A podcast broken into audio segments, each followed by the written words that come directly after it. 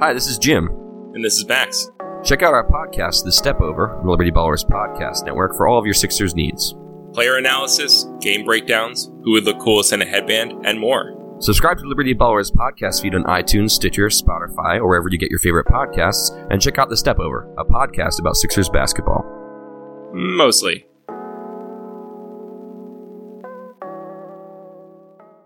Hey everybody, how you doing?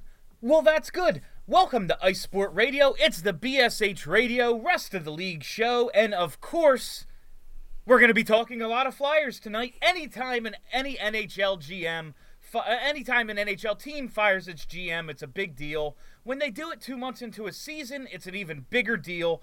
And when an NHL team fires its GM two months into a season, and he's a franchise icon, anointed the prodigal son when he returned from his apprenticeship in Los Angeles uh, to rescue the team he won a Vezina and a Conn Smythe trophy with, and took to two Stanley Cup finals, it's a freaking huge story. So we'll be dedicating some of the non Flyers show to yours, mine, and our, the Philadelphia Flyers. Let's get right into it. Uh, did I say it already? My name's Bill Matson, I'm Director of Fun and Games for the evening.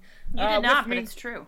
yeah, with me are my uh it's it's actually ladies' night here at Ice Sport Radio. No Charlie, but we do have the fly by herself Kelly Hinkle.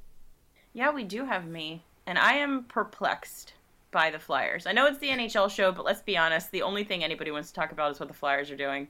No, I mean this is the Yeah. biggest news in the league unless like the William It is. Nylander story breaks now. right.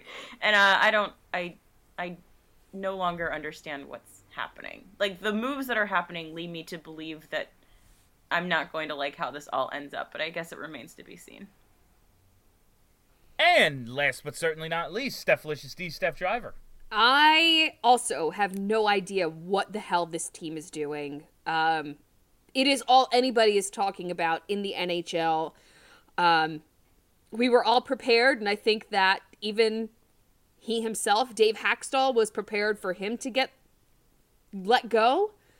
And then all of a sudden, it's Ron Hextall, and then it's Chris Pryor, and then it's Gord Murphy.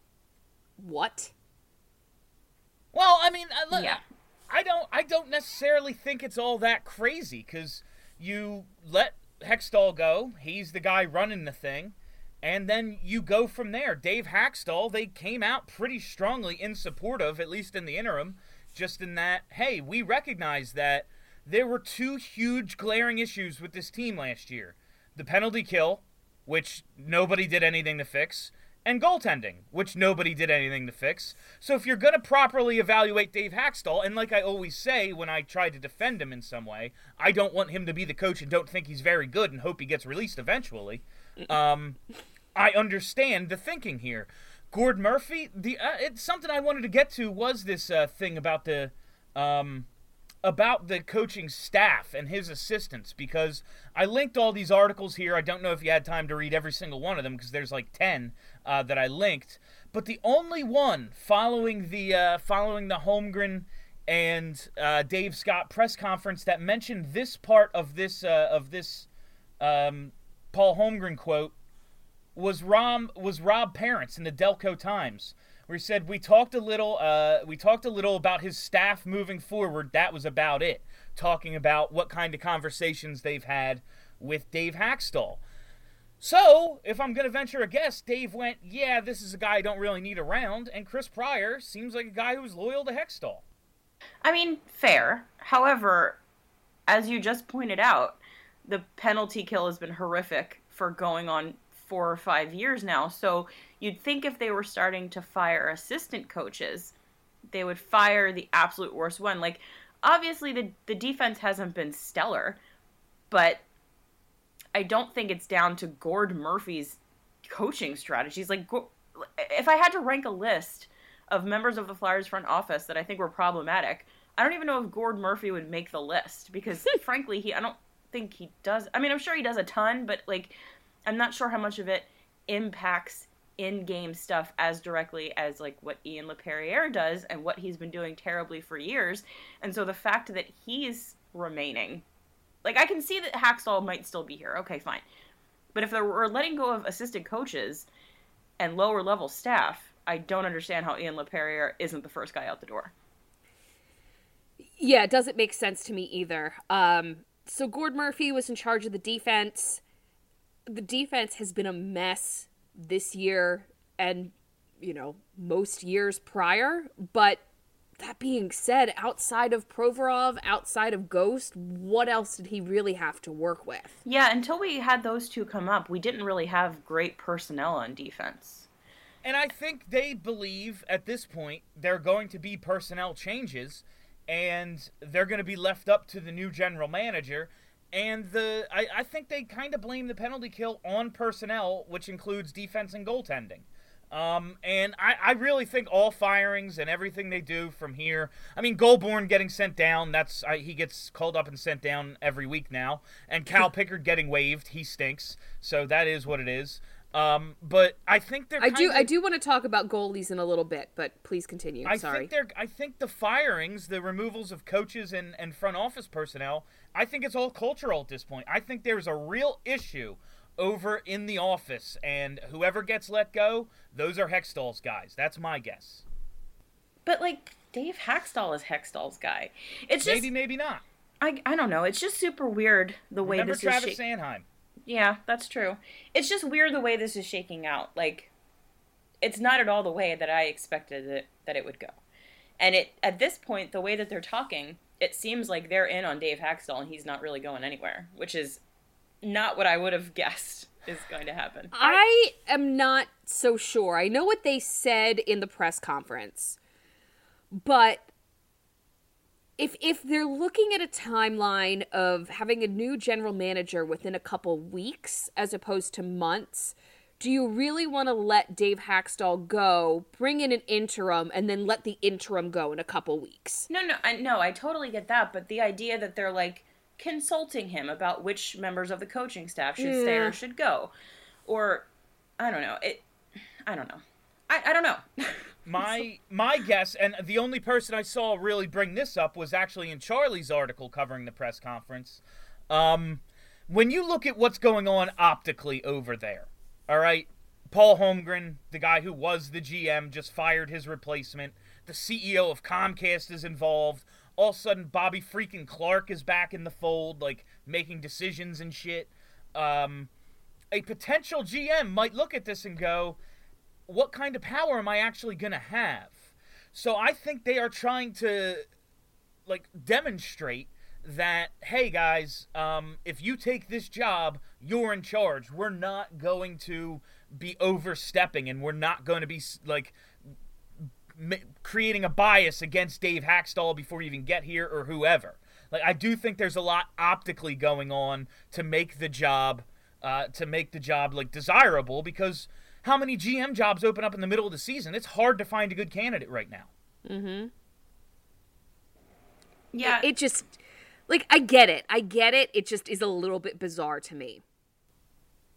It's the whole thing. Firing a GM in November is bizarre. Like, All the- right. the So I'm not the whole thing, is- right. the whole thing is abnormal. Uh, I will say I put this out on Twitter because I couldn't wait to talk to you guys today. I had trouble sleeping and just needed to. Did you guys open that other email, the the uh, ice sport attachment, I did. and yes. all the good things that Paul Holmgren did in his tenure? So Like- I don't. Yeah, I don't. I mean, Paul Holmgren wasn't a, a horrifically bad GM. He was fine for most of his tenure. He just got a little wacky at the end, and a lot of that might have been because of Ed Snider's Yeah. insistence that he do stuff. But I mean, the fact of the matter is that the NHL is ridiculous, and because he offer sheeted someone, which is like a completely legitimate thing that an NHL GM is allowed to do, everyone got pissy about it and wouldn't talk to him anymore. So he had to go, which is ridiculous, but it is what it is.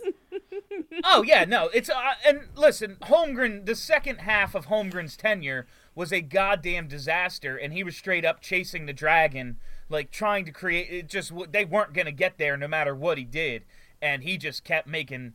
Not only was he going for it, he was going for it with bad moves. Uh, all and I want is for Paul Holmgren before they hire a new GM to is to offer Sheet Nylander. eh, you That's know, it. I, I all I think it would be a lot of fun, yes. but the Flyers have a lot of young guys. It's, what's yeah? We could use another one. I mean, it's never I going to mean- hurt. No, no, it's not that I don't want another one. It's that then Toronto does it to us. Oh, okay, yeah. Because that's the They real could. fear. They could. That's the real of fear that keeps everyone quickly. off of it. Well, That's Well- why the Flyers didn't give a shit about doing it pre-salary cap. They're like, yeah, yeah, sure. Ryan Kesler, done. Yeah, Chris Gratton, sure, done. Like they didn't care because what were you gonna do? Try to drive up the price on the Flyers? Fine. Like that just meant everyone else is going to be more expensive for those teams too, because the Flyers will pay anybody. Now there's actually a salary cap, so I worry about like revenge. and That's if a a- team yeah. is going to do revenge, it would be the Maple Leafs. It sure? Yeah, would. obviously. Uh, one, I, I will say though, Listen, this- don't ruin my fun. looking at the situation the Flyers are in and how they have this fully stocked cupboard of picks and prospects and cap space, all these assets, plus a fairly talented NHL roster. And looking at what Paul Holmgren did the last time uh, this team switched GMs in November, and it happened to be him inheriting the job. He inherited a shittier situation and created a contending team inside of one year and built a top four cup contending defense in like a year and a half, two years. He might not be the worst possible guy to be manning up this this this situation right now. A year and a half from mm-hmm. now, no, I don't want him. But he might not be the worst. Here's the only thing that worries me. I Well, I there's think more than one thing Well, that worries me. I'm trying the- to find the positives too, because we all know the negatives. Well, Well, yeah, it's just that you know, the the one thing that we can all agree Hextall did well was get us out of cap hell and restock the pipeline, and so it would be, I think, a bit of a problem. Like that whole thing with Dave Scott saying multiple times that he wants to spend to the cap. It's like, all right, cool, dude. Um, but did you know that we've got a lot of young guys that we've got to sign in the next couple of years? So maybe leaving a little wiggle room might be a good idea. I, I yeah, that like uh, like eventually maybe spend to the cap, like when everyone's off their ELCs and all we have. e- But I really think that was him trying to be ex- uh, like I feel like he was just being excitable, and Yeah. he's not. He's. I feel like he was just trying to be Ed Snider, and he doesn't really have the say that Ed Snider did. Like he's going to empower a Paul Holmgren, who you know that could be a disaster in itself, but. I don't think him saying I'm going to spend to the cap means what Ed Snider saying, "No, I'm going to spend every dollar and then I'm going to cheat to spend more." Like I don't I don't think it means this. I hope it doesn't mean the same Well, thing. yeah, if it does, they're screwed. Mm-hmm. So what have we learned in the 2 days since Hextall's firing? Like have any more details really like stuck out to you? Um, that he was a little bit of a psychopath when it comes to Yeah. being a control freak. Right? I I don't know why, but that ne- it never would have occurred to me that he was this kind of human being. Like I, I got that he was stubborn, and I got that he was in charge of everything, but it kind of seems like they're definitely making it sound like he was a psychopath.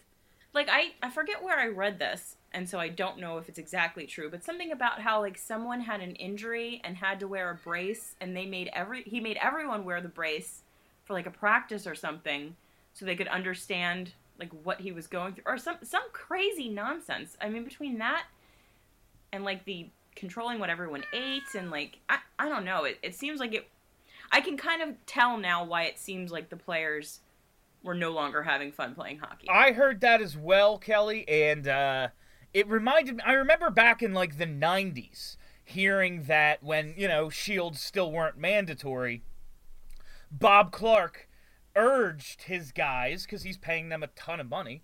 Uh, urged all his guys to wear face masks, you know, wear visors. And a lot of them were like, no, I'm not doing it. And that was their choice. But this, when I heard that, it reminded me of that. But it was like, no, this is now mandatory.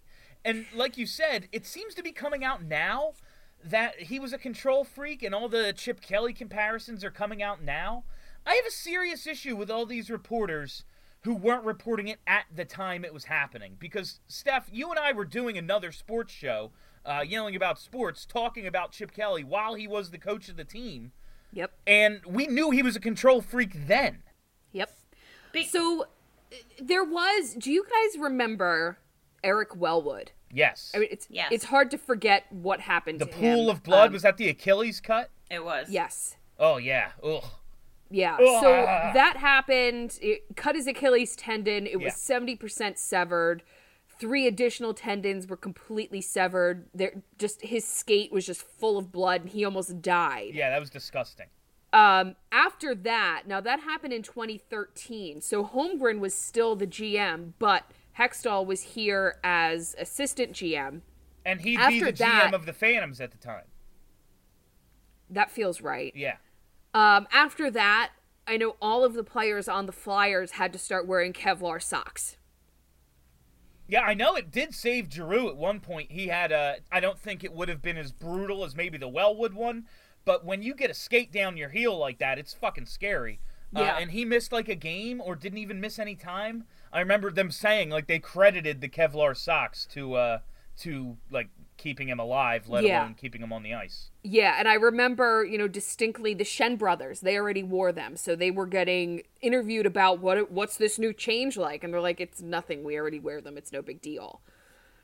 Um, so that's something. I mean, it was Paul Holmgren that was the GM, but it was an equipment change that was mandatory. They all had to start wearing these Kevlar socks. Like, I get it. It, it could have come from from Hextall, you know, seeing the injury for the Phantoms and being like, listen, this is something that we don't want to happen to anybody else. Yeah, and I just there are so many hockey players, and it's always um, been crazy to me. There are so many hockey players who play barefoot in their skates, and I- Fucking weird. oh yeah, like they love it. They everyone always told me if you ever try it, you'll never go back. But I just couldn't get, I just couldn't get through the idea of the initial blisters. I was just wore gonna say that sounds like. Blister City. Yeah, yeah, I couldn't do it. I wore dress socks, but I had to wear some sort of covering. It is kind of annoying though that, and I think it's because a lot of these guys are absolute sycophants who care more about their access than they do about actually doing their jobs. The fact that we didn't hear a word of Ron Hextall being an asshole until all of this happened. Not a peep. I mean, there were a lot of changes that were blamed on Hakstol, which now, looking back, was it a Hextall change? Like, at practices, players were no longer allowed to interact with, like, kids along the glass. They weren't allowed to toss pucks to them. And, and that was always, well, Hakstol runs a really tight ship and doesn't want to distract the players, but was that a Hextall thing? I don't know. I think at this point it seems like it probably was a Hextall thing because he's the one who wouldn't let the assistants talk to me- the media. He wouldn't let the I think something about appearances. He wouldn't let the players do appearances anymore. I don't know. It, it yeah. I think a lot of the things that we may have attributed to Dave Hextall were Ron. Yeah, is- and um, like there's two parts of this. One, I was down with the Hextall process until he told me, "Okay, now it's time to win," and then did none of the things yeah. you know that were necessary to help the team win more games than it did the year prior. Um, you know, I think he did a great job of doing the things he he, he set out to do, but I, I don't know if he was ever going to be the guy to to make them win. Uh, I never really knew what Dave Scott's role was. I really like this quote though. We're look in terms of what they're looking for out of a replacement. We're looking for bright, energetic, strategic thinkers, but also balancing that with a bias for action and being able to make some things happen. I gotta say, I love the phrase bias for action. I don't know much about Dave Scott, but I like that a lot. If we're all bored with the way the Flyers play, uh, you know, I mean, yes, but also apart from the goaltending situation, I don't think at least any of us want to see big blockbuster trades going on with this roster. Like I feel like the roster is good. The roster isn't that good. You don't the think? The roster is good. I think the They're last good. place in the East. like there, there's a lot of work to be done, specifically in the bottom six. Definitely on defense. Like there's, you know, we we're falling into this line of thinking that well, there's just nothing you can do. there there is. There's always something you can do. You just are go it's gonna be painful to do it. Like oh we just can't get rid of andrew macdonald. Well you can. It's just gonna take another piece that you don't want to get rid of to get rid of andrew macdonald. And that's like I'm all for because that that list I sent you guys, like Holmgren made all those moves, and he did not have anywhere near the assets that this next guy will have. And he made all these moves and improved the team, brought in a lot of guys, and was able to do so without losing Mike Richards, Jeff Carter, JVR, or Claude Giroux. He moved in, uh, he moved Steve Downie, who was a first round pick, and he moved uh, Joni Pitkanen, who was a first round pick. But what they need to do, yes, they need to identify some of the prospects, some of the young guys that are untouchable, who they believe are cornerstone pieces. And then the rest of them, if there are deals to be made, you make them. There is a way to win and keep an eye on the future. It's a balancing act. It's going to take some work. It's not going to be easy, but they are very much in position to be able to do it with some savvy moves like they made, you know, in 2007 to 2010. yeah like wayne wrong. simmons for example shouldn't still be here Yeah, if Like, he that that was a move and i love wayne simmonds but that was a move that should have been made the singular thing that will tell me if I the singular thing that will color my view of whoever the new GM is is I'm really nervous about a Wayne Simmonds extension because they want to placate, you know, the fans who love him. Yeah. I've heard now extremely off the record. I'm not even going to repeat it. No, I'm not going to say it. I'm not going to say it. Sorry. What if you say it in pig Latin? I, I've I've heard that Ron Hextall wanted to give Wayne Simmonds a, a long extension, Eh. and that that didn't mesh with what the plans for the team were. I mean, it doesn't make Yeah. sense, especially after you just signed JVR. I always Yes. thought JV the JVR signing was just a, a Wayne Simmonds replacement a year ahead of time. Um, I just I love Wayne. He's one of my probably easily five favorite Flyers ever. Uh, I just if the new guy extends him, I think it's bad news. Agreed. I don't know whether I need to cut that part out or not. Stephanie, this is why we'll never be the number one Flyers podcast. I know. Well, there's Don't only share one. your shit. There's only I'm gonna one. leave it. I'm Um, true. This this uh this part about Lombardi though, it was interesting how everyone immediately rushed to say, "Hey, it's going to be Dean," and then it wasn't. And he's staying on uh, in his in his council role, and he's going to help out uh, Holmgren and Bobby Clarke apparently, and Dave Scott. But I, I, I are we getting? I I like that they have a lot of voices, and there's going to be some debate, I guess, but. I don't know. It just seems even though they're going to go, quote unquote, outside the organization, all these guys would hire the same guy to me. Yeah, and that's the thing that kind of I I've been thinking a lot ba- about that the fact that one of the things that it's been said about Hextall is that he shut out the old boys club that's kind of been running the Flyers for the last 20 or 30 years. And part of me thinks that like that was probably good.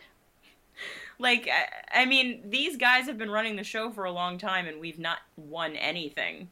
So perhaps the fact that he decided to shut out the, all of the hockey men who have been hanging around this organization since they retired from the league might have been a good thing. And having all of them by committee making the choices now i worry slightly that it could be a bit of a regression depending on who they pick. Like what's his face from minnesota seems kind of just like ron hextall but i don't know Fletcher. yeah yeah yeah yeah Fletcher. I think there's two sides of it. Like, Ron needed. I want my GM to be separated from the from the good old boys network, and I think Ron was trying to do that, even though he is in fact one of the one of the boys.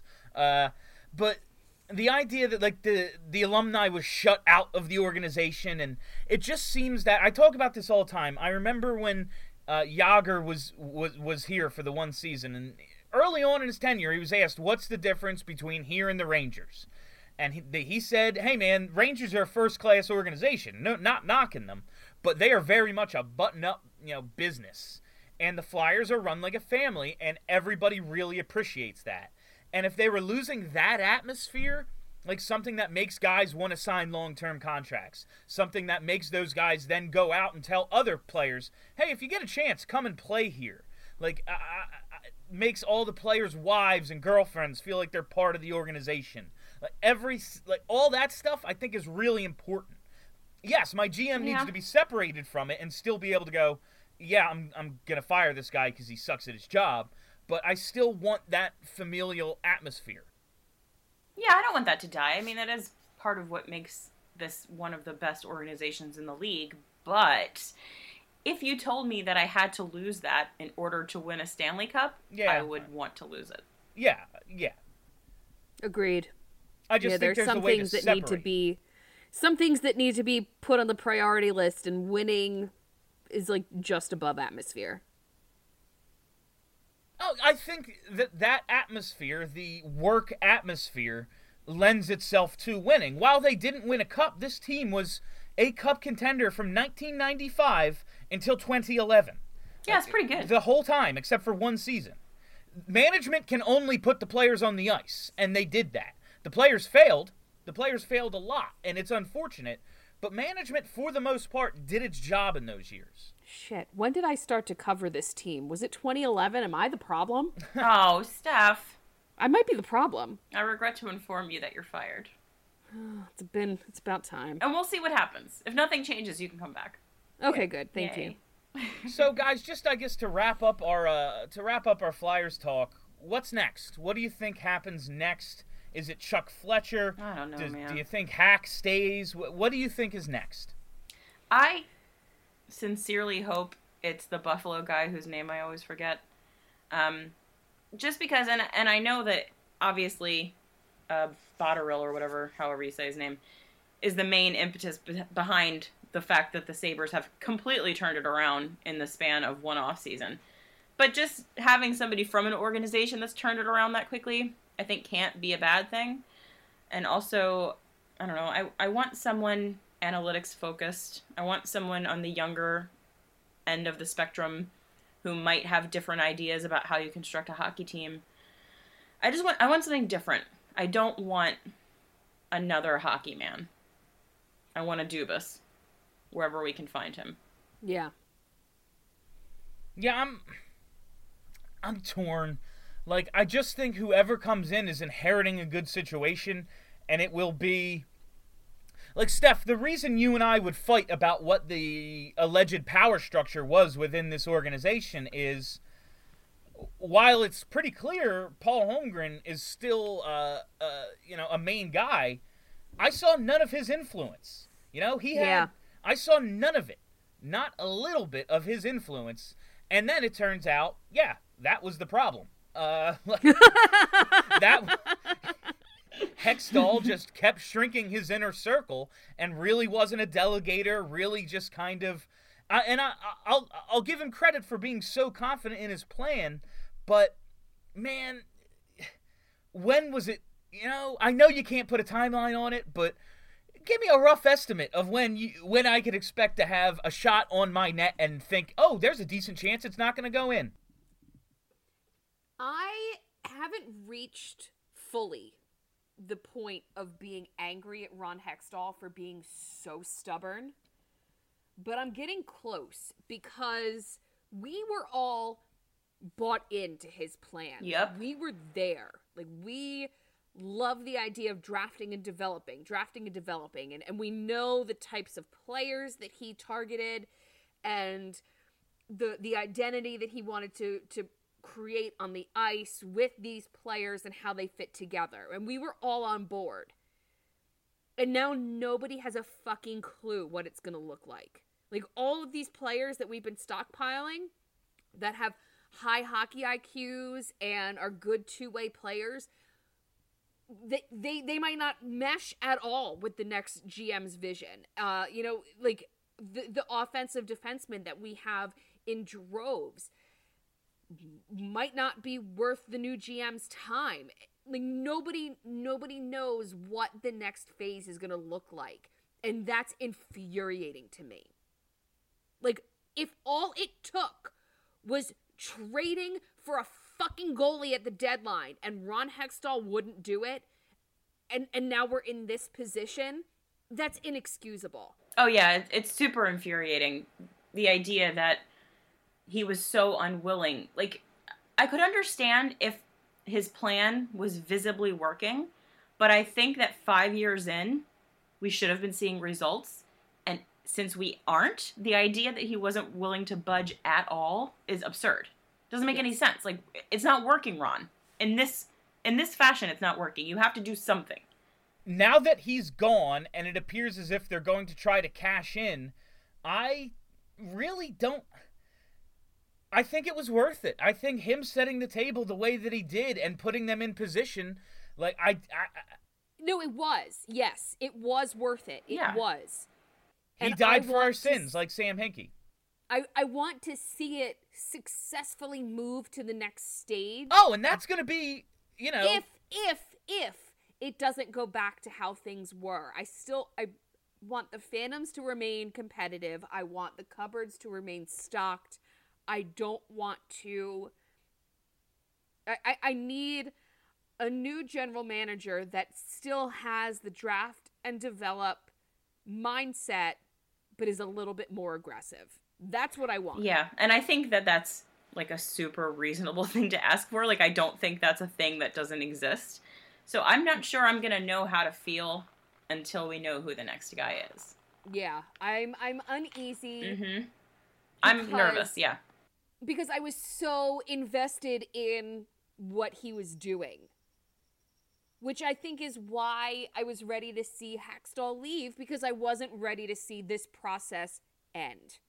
that's uh, I I'm appreciative of it, and and I asked for it. Like I wanted, I wanted Hextall to do what he did. I thought it was necessary.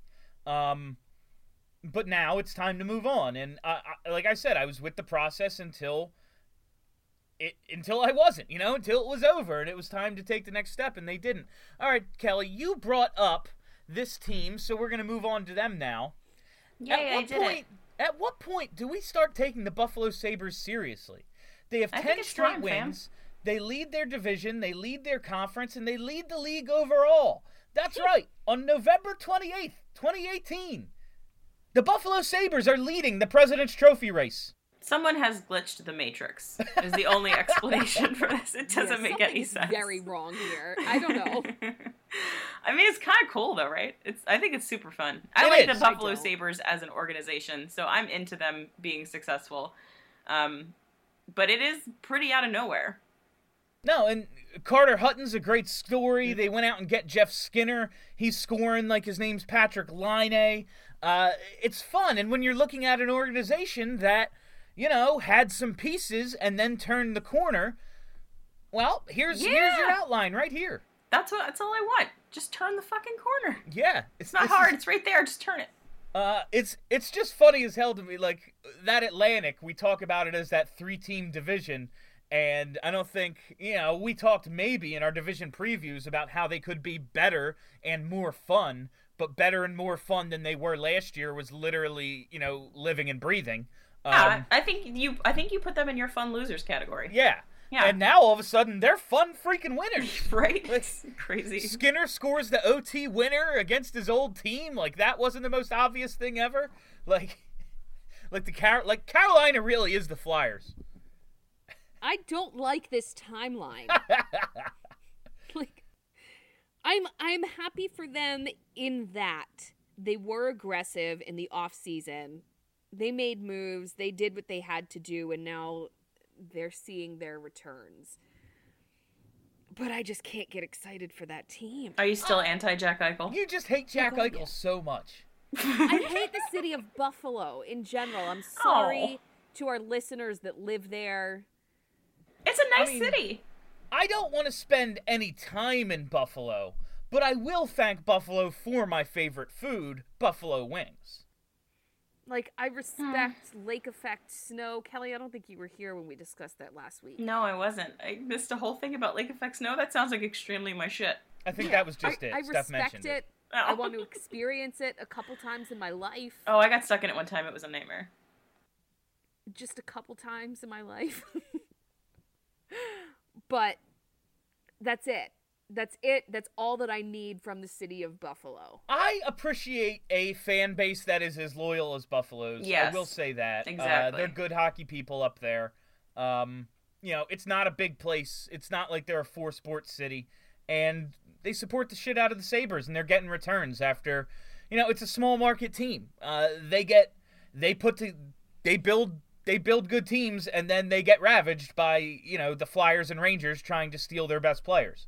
Um, They're, the SB Nation brand, Die by the Blade. That's cool. of- I mean, it's got one of my favorite brand names, and everyone over there is fantastic. it's not quite litter box cats, but it's up there. Or defending Big D.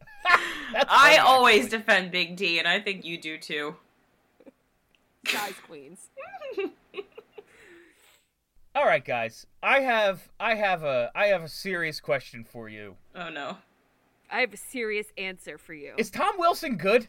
No. All right. Moving on. Wilson is on a four-game goal streak, six-game point streak, has points in seven of eight games since returning from his suspension, uh, six goals and six assists total uh, on the season. He's got four multi-point games. The Caps were seven, six, and three in the 16 games while Wilson was suspended. They're 7 1 0 while- since Wilson came back. The one game they lost was the game Wilson didn't record a point. So they won the same amount of games with him as they have without him. in half the number of games. It doesn't matter. They've won the same amount of games with him than without him. Is he playing? Who's he playing with? Because I know Oshie's been out for a while. He's up on the top line. Well, there you Okay, go. Well, let me tell you, I could go on a four-game goal streak and six-game point streak playing with fucking Ovechkin. You know, we thought that about Um, uh we thought that about Giroux and Voracek and their left winger, and it turns out it wasn't true. No, well, I'm talking about Alex Ovechkin. was it Ovechkin? It's a little bit different. Was it Ovechkin who compared him to Eric Lindros and made my head explode? I think it might have been. that was I forgot to I forgot Yeah. to add that part. That's actually ha- That what was made just- me create the Tom Wilson Ugh. topic, and I forgot to add that part. That, That- was a little Mhm. Bridge you know. too far, in my opinion. Like, like maybe let's not with the comparisons to a Hall of Famer and like and generational talent. Slow the fuck yeah, down. and Wilson is a I again I like Tom. I don't for I probably like Tom Wilson as much as any non-Caps fan can. Um, No, you like Tom Wilson as much as any Caps fan. oh, You like no, Tom 'cause Wilson I, when too he much. does dirty shit, I believe he That's the deserves to be disciplined for it. I don't think I don't think he's a clean player.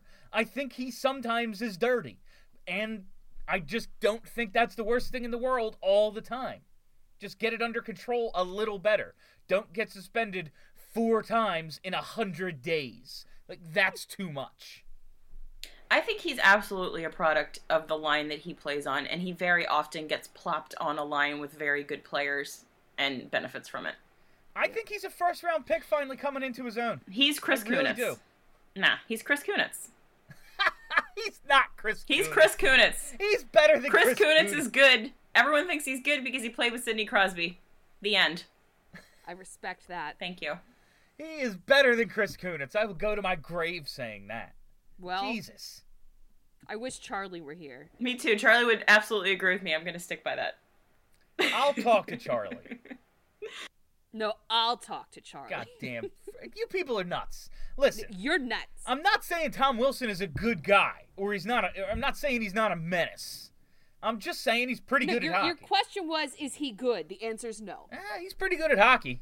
Is he passable? Maybe. He's got 12 points in eight games. I mean, he's not a bottom tier NHL forward, but he's certainly not a top tier NHL forward. He's better than Jori Lehtera. Yeah. He's playing right now.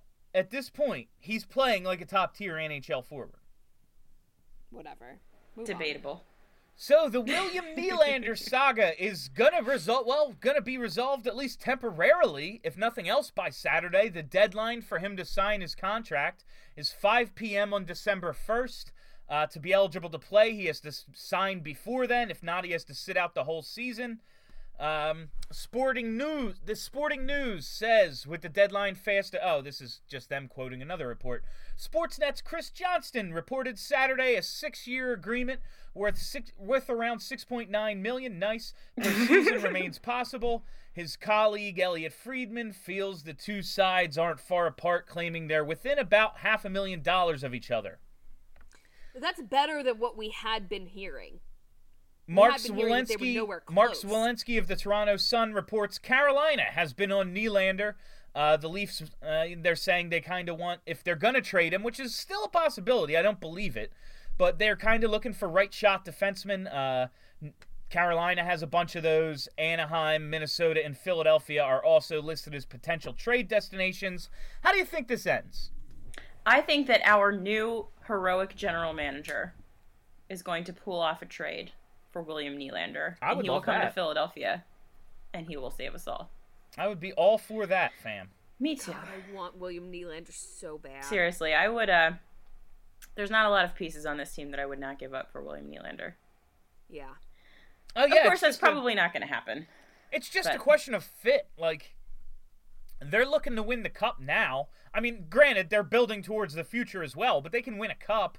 Like, does Travis Sanheim really interest them in their pursuit of a Stanley Cup in 2019? Well, I Like, the thing is though like they're the only weak spot that they have is defense so if they really really want to ensure that they're that this is the year they're going to need to shore up that defense and and who is more reliable than Andy MacDonald? he is reliable in all three zones Radko Gudas. Exactly. Having a good season. Right shot. right shot baby and you can't teach size No, you can't. You can't teach And that. he's already worn blue, and Mm-hmm. it works for him. who says no in my opinion That's I'd be uh, listen there again uh, agreeing with you guys. There's very little I'd be willing to say is untouchable in a potential uh, in a potential William Nylander trade. Um, it's this pretty whole wild situation- that they're only a couple hundred thousand dollars apart though like come on guys like But get your shit together, Seriously. please. well, just what's holding decide could- that your dicks are the same size and sign a fucking contract what could be holding them up is the fact that it came out this week. Mitch Marner's uh, agent confirmed that Marner won't even talk contract extension until after the season, and he is just absolutely freaking awesome. But in Auston Matthews' absence, he has proven to be. Uh, I mean, this stuff, this this article, I can't. Who wrote it? It was it was Ken Campbell of the Hockey News, and so I don't. I hope I hope he gets a Christmas card at the very least from Marner's agent, um, because he he writes this story about how Marner won't um won't be talking extension till after the year. And he says, you know, Tuesday marked exactly one month since Matthew played a game, and in the 13 games he has been out, Marner has two goals, 15 assists for 17 points total. And he asks, do we begin at this point to contemplate the possibility that, in the long term, he might actually turn out to be a better player than Matthews? Oh, The that's is yes. delicious. Yes, we do. Let's put it this way. Oh no, okay, yeah. So yes, yes, we do is his answer. Well, that's ridiculous. I mean, as as uh, the person on this podcast who owns a Mitch Marner shirt, that's absurd. Like he's super good and super fun to watch, and is absolutely going to earn himself a giant contract. But he's not Auston Matthews. Let's not get crazy. As the person on this podcast who owns an Auston Matthews jersey, It's true. I'm come I come here to say that's ridiculous. Mitch Marner is a very good hockey player. Auston Matthews is an elite hockey player. Yeah, this is one of those hilarious things where people are like, uh, do we need both of these good guys? No. Like, maybe we should only pay one of the good guys. Why I would mean, you want to if have If two? they want to trade Auston Matthews to Philadelphia for defense, that's fine. Yeah, I Yeah, like, he's I- American, so they should probably get rid of him. I don't think that's what they're insinuating here, but I do think it's kind of funny for this to come out. Oh yeah, he uh, his agent confirmed to us this story. Of course he confirmed it to you. So you would write this fucking story saying he's as good as the guy who's going to get 13 million. Like of course he confirmed I mean, it to you. the thing that's like a little bit spicy about this is that even when they and it, obviously they're going to sign William Nylander before Saturday. When they sign him, regardless of what they're paying him, they could end up still having to trade him because they have to pay so many of these kids, and all of these kids are super good. Like Kapanen has come on since Nylander's been sitting out. Obviously, Marner and Matthews. So Nylander has done himself a bit of a disservice because he's proven to be the most expendable asset that they have at this point, just by way of the fact that the offense is still kicking ass without him. So, I mean, I think it's possible that Nylander could get traded, you know, maybe in the offseason or something when they figure out how much money they need to have. But yeah. Here's my question because people keep wording it as if by Saturday we'll know if he's signed or traded or sitting out the year. I get Yeah. that he won't, if he doesn't sign a contract, he won't be eligible. But say in January, they're just fed up with it. Can they trade his rights? Oh, I don't know. Or do they have to wait for there to be? I, I just, because they still have his rights. Yeah, they can sign him to a contract whenever. He's just ineligible to play this year after Yeah. Saturday. I would think logically that he he could be traded. He just wouldn't be able to play for his new team. Yeah, yeah, he couldn't play, and so a team would be like, "What am I going to give up for a guy I don't get until next October?" But he's an awesome freaking player, uh, and like 22 years old, so you know probably a lot. Uh, yeah, I just I wanted to know if if any of you knew that because I hadn't actually seen that part explained. I don't know if there are very many people preparing for that future. I think everyone's just kind of under the assumption that it's going to get done. Yeah, Nylander would be a real fool to sit out an entire season over a couple hundred thousand dollars. if that's what it is, and it tur- it seems like it is because this, you know, this the source is clearly Nylander's camp here. Um, uh, yeah, so I, I- can't I cannot imagine he is going to sit out the year. That uh, this uh, you could have said that about Le'Veon Bell in football, but hockey contracts are guaranteed, man. Like, and hockey players are just a different breed. Uh, other than Eric Lindros, I can't think of a guy who sat out. Yeah, and not only that, but like hockey people are vindictive and spiteful and hold grudges. So if he ends up sitting out for a whole year, he's just going to devalue himself for probably the length of his career because hockey men are ridiculous. There is I I, can't believe it's lasted this long. Uh, me neither. Me I neither. never expected that it would last this long. It's crazy. this is insane. This is insane. I was watching, uh, and this was like it was. It wasn't Hockey Night in Canada, but it was some uh, intermission show of a of uh, during a Toronto game. It was a Canadian-based game. I don't even remember what was going on, but they bring up Nylander during like this intermission discussion show, and one of the panelists just go, "I'm done. I'm not talking about this guy anymore. He's a good player. He's not worth this much time." Like, you know what? He's not a superstar yet. I'm not devoting this much time or thought or anything to him. I'm done with it. The rest of you can discuss. And it was damn that. funny. Like, oh man, even the Canadian media media is sick of it. well, Uh, when I Kelly, yeah, sorry, go ahead. oh no, I, I was just gonna say, um, this this article I have linked here, the Hockey News article about this, is very good. And I recommend it because there's a lot to it. But this part I think you'll really like. I think this really speaks to your interests. And it just it's it's this um like hypothetical situation where Matthews, Marner, and Patrik Laine of the Jets all get to restricted free agency, don't sign contract extensions prior. And he says, le- and Campbell writes, let's put it this way. If Matthews, Marner, and Laine become restricted free agents and none of them receives an offer sheet, the NHLPA, the NHL Players Association, would have a case for collusion. And that is true. Yep. Like, there's no way, I don't care what the salary cap ramifications are, what sort of recourse you feel, you fear, if you can get what will be a top five player for the next 10 years, yeah, you do it. You absolutely do it. I mean, it's I think, I mean, that's quite a stretch to be like these three really good players on two different teams. If their teams don't But- want to pay them, like it's just a stretch. No, it's if those are kind of rest- like the not, best guys. Not even if they don't want to pay them, just if they get to restricted free agency. And all of a sudden, now they are available to be taken. These aren't very good players. These are some of the best players in the league. These are elite young talents that franchises are built around. And if a team just goes, "Oh yeah, I mean, I can I can submit an offer sheet, but uh, I don't want them to be mad at me." Uh, no, I'm sorry. You that means there's collusion going on league wide to keep player salaries down.